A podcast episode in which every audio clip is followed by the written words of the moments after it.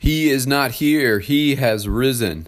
Let's talk about it on today's edition of Renew Network Podcast.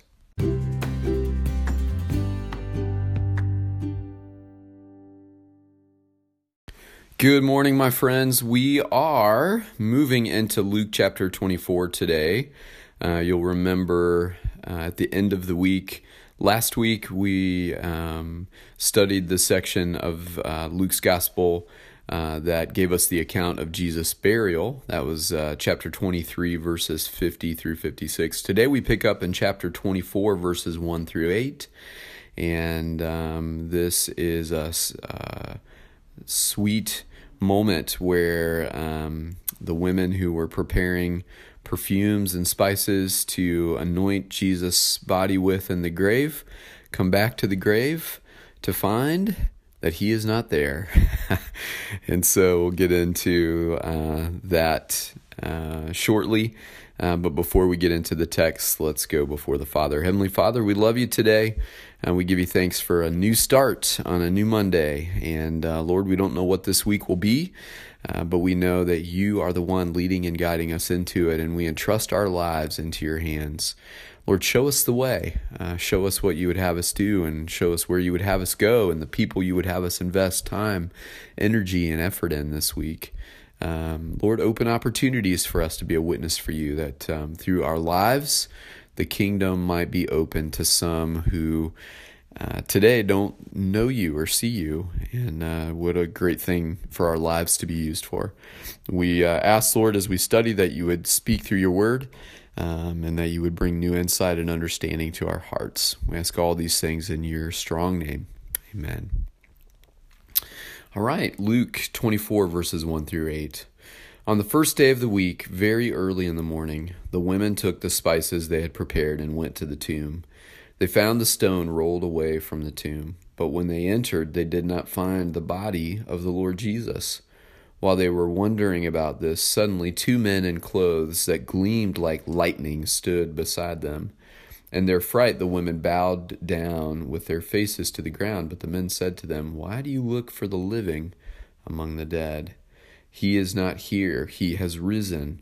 Remember how he told you while he was still with you in Galilee the Son of Man must be delivered over to the hands of sinners and be crucified, and on the third day be raised again. Then they remembered his words. There is a lot going on in these eight verses, and um, I think it's interesting how um, sometimes it takes our memories time to catch up with what we're being told. Uh, in the moment, something that we're being told, we just don't have the capacity to process it. We just don't have the ability to see what's really being said or understand and perceive in a deep way what's being told to us um, throughout Jesus' life with his disciples, and that would be the 12 that he uh, handpicked, but also the group that started following him from place to place. It's likely that these women were a part of that larger group and overheard conversations Jesus was having, either directly with his own disciples or with the larger group of disciples that started following him. Um, but as they encounter the tomb and they see that Jesus is not there, and they encounter the men whose clothes gleamed like lightning, and they're told to remember his words. Uh, uh, they quote Jesus and something that he actually said. Um, the Son of Man must be delivered over to the hands of sinners, be crucified, and on the third day uh, be raised again. This is a powerful uh, reminder to them, and Luke tells us in verse 8 that they remembered his words. So they heard this in in his presence as he was teaching and, and he was giving them all clues and hints. And it's just true that sometimes we get information that our minds are not yet ready to process. And later we go, oh, yeah. That's why we have this thing called an aha moment. This was an aha moment for them. They realized that Jesus had been so clear with them, but they didn't have eyes to see or uh, the ability to perceive what he was saying back when he was still with them. So you can picture the scene here. They're coming early in the morning. Uh, the Sabbath is over. They're anxious to come and anoint his body and prepare it while it's there in the tomb. And when they arrive, they find that the stone had been rolled away. Now, uh, we know that these graves were covered by massive stones.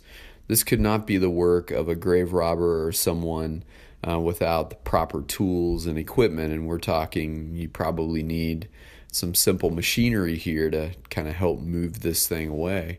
But they find the stone rolled away from the tomb. And uh, when they entered, and it says they did go in, they did not find the body of the Lord Jesus. Jesus was not there. Now, um, they're standing there for a moment, kind of scratching their heads, like, what is going on? And they're in, encountered by two men who Luke describes as wearing clothes that gleamed like lightning. Now, the women obviously had never seen anything like this before in their lives, and so they're frightened and they immediately go to the ground with their faces to the ground. Uh, but the men say to them, why do you look for the living among the dead?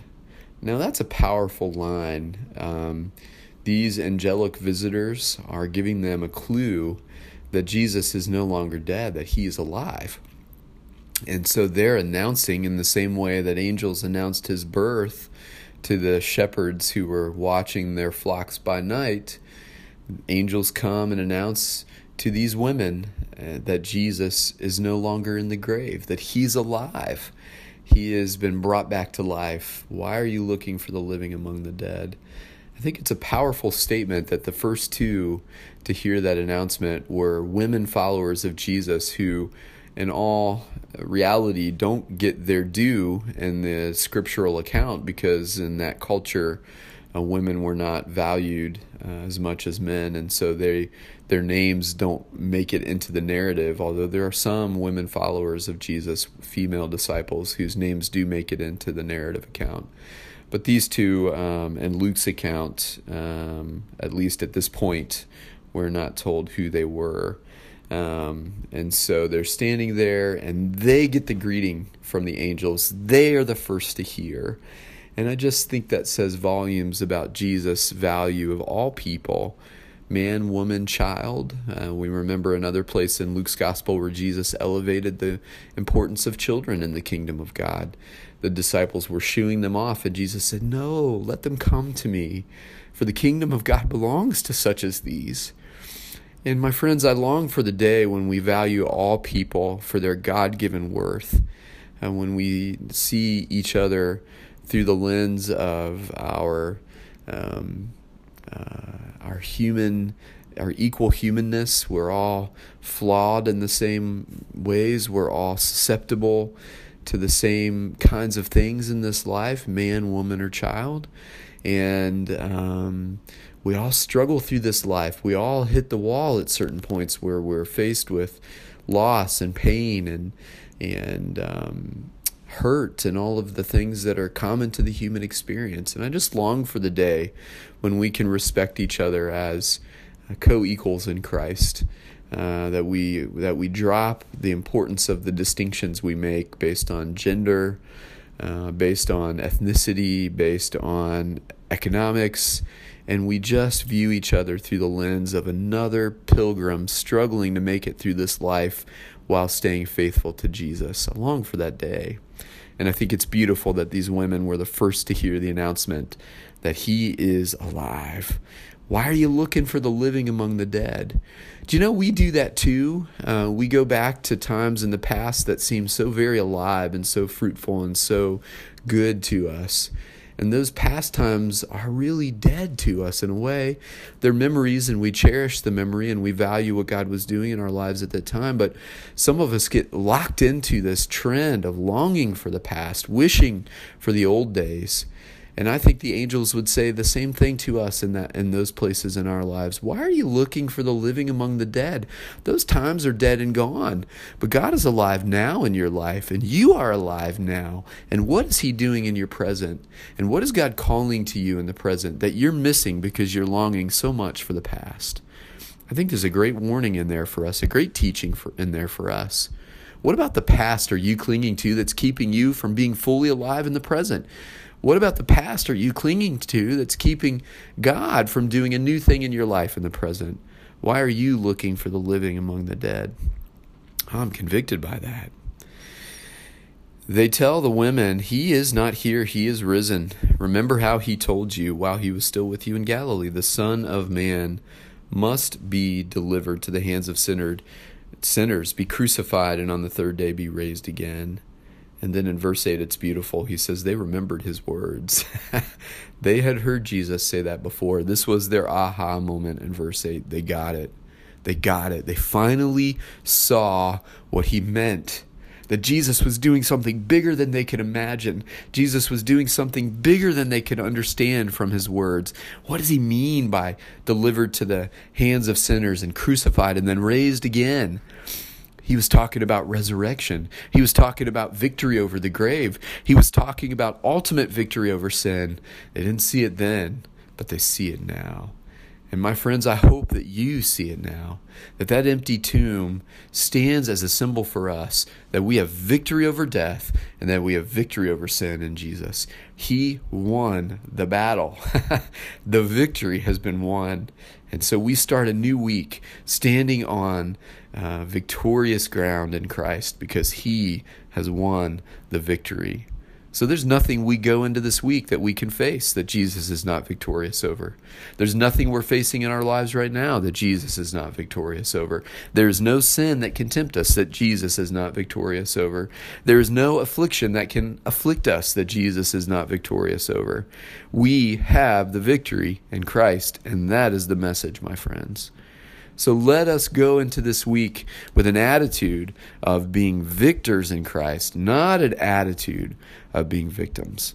All right, my friends, I love you. God bless. May these words continue to resonate in your hearts today.